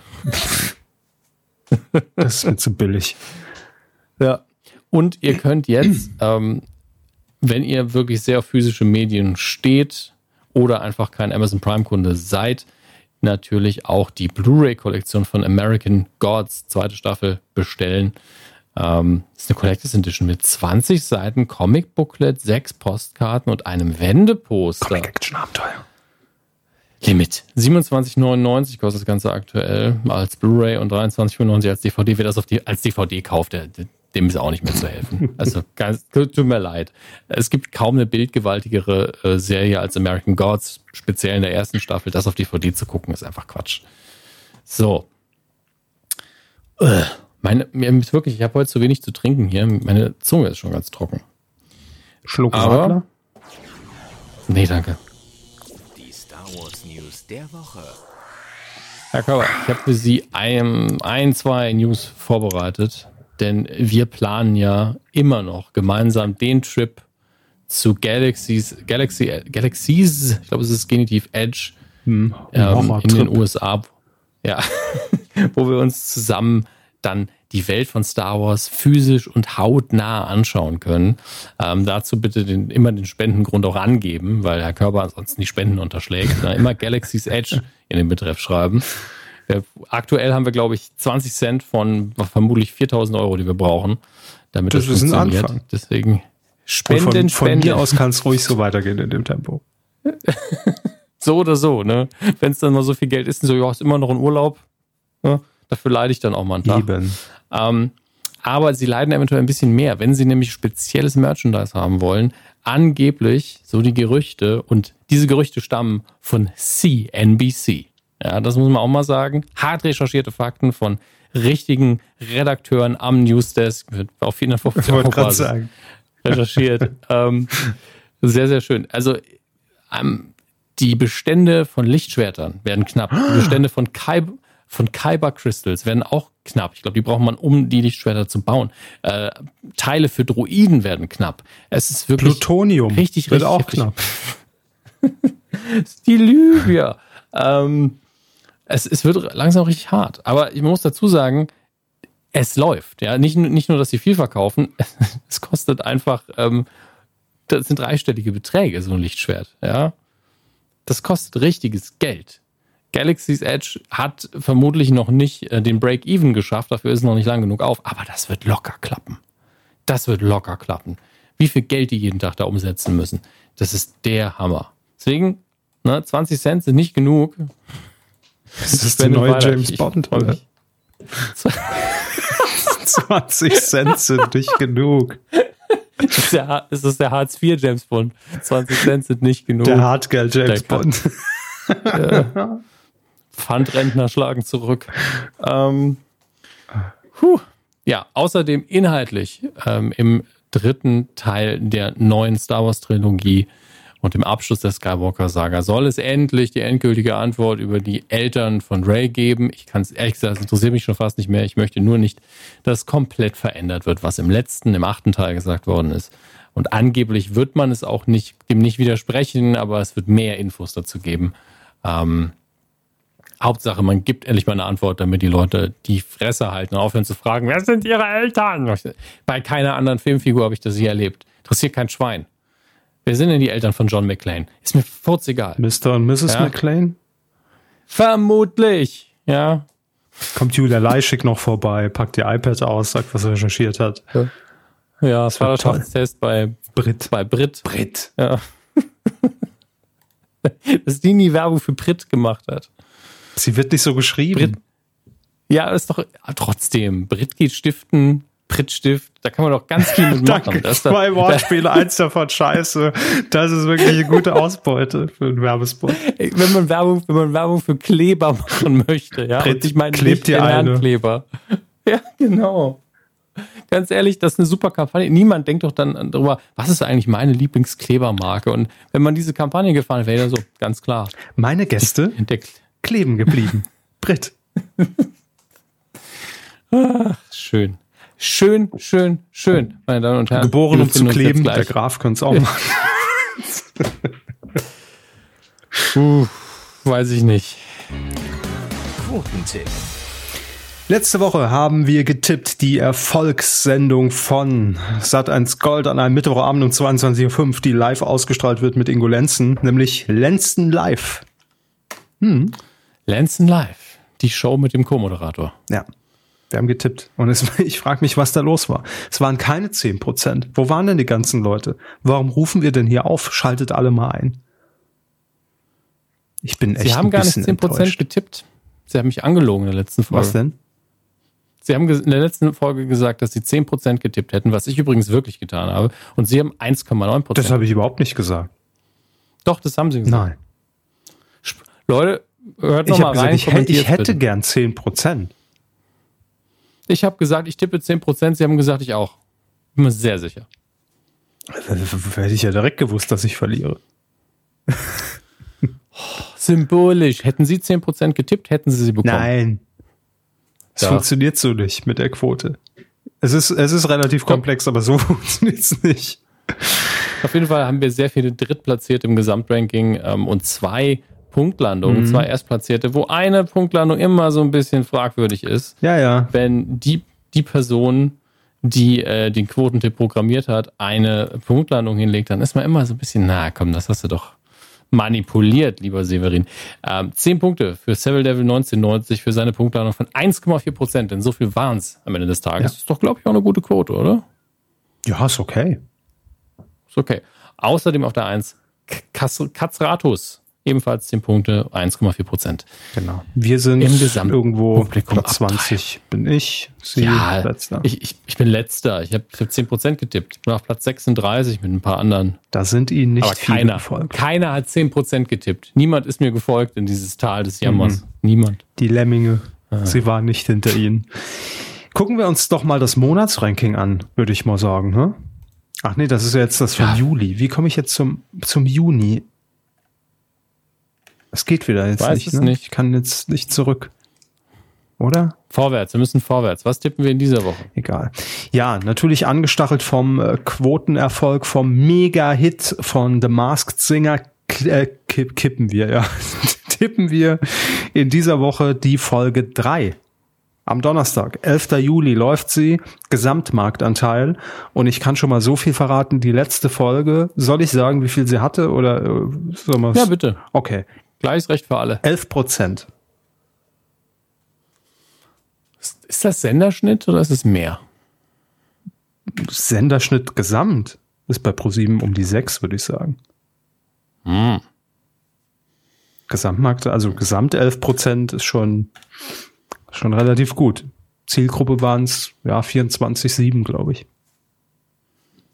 Ganze Tag ist auf Sendung. Ja. Ähm, Also ich glaube, es waren habe 11,1 oder sowas. Also Nachkommastelle. Nagelt mich nicht drauf fest, aber so als Richtwert für euch. nagelneu. So, wenn ihr mitmachen wollt, titelschmutzanzeiger.de lautet eure URL. Sag mal, Severin, wieso klappt denn da das Menschen denn nicht? Aber das ist ja, naja, das ist Twitter selbst. Was klappt nicht? Wir twitten. Ah, ich wollte pro sieben äh, Menschen nennen und habe äh, keine Vorschläge bekommen. Ich hoffe, es funktioniert trotzdem. Mein Quotentipp-Tweet ist jetzt raus. Und äh, Herr Körber kann mir dann später sagen, ob das geklappt hat. Ähm, Äh, ja, hat's. jo, hat geklappt. Gut, das war's. Ne? ja. Heißt die, ich meine, es sind jetzt ziemlich genau 90 Minuten. Ist das so? Ich habe überhaupt nicht drauf geguckt. Ja, es ist unfassbar. Also bei mir läuft die Zeit gerade 1,29,45, da kommt vorne noch ein bisschen was weg. Also wir sind ungefähr in dem Bereich, in dem wir uns immer aufhalten. wie wir das immer wir wieder hinbekommen. Wahnsinn. Ja, also es würde auch ohne Themen gehen, das wissen wir ja. 90 Minuten, ja. Ohne Themen wäre es wahrscheinlich länger. Ja, das war, man hat ja nichts mehr auf der Liste. Und man weiß nie, ist das jetzt ein guter Punkt aufzuhören? Quotentipp ist immer ein guter Punkt, um Jo, aufzuhören. machen wir jetzt auch. Macht's gut, eine schöne Woche und hoffentlich eine gute Abkühlung in dieser Woche. Äh, ich schicke Regen in alle Regionen, in denen es benötigt wird. Ne? Ihre neue Bildunterschrift, sehr gut. Prost. Macht's gut, bis bald.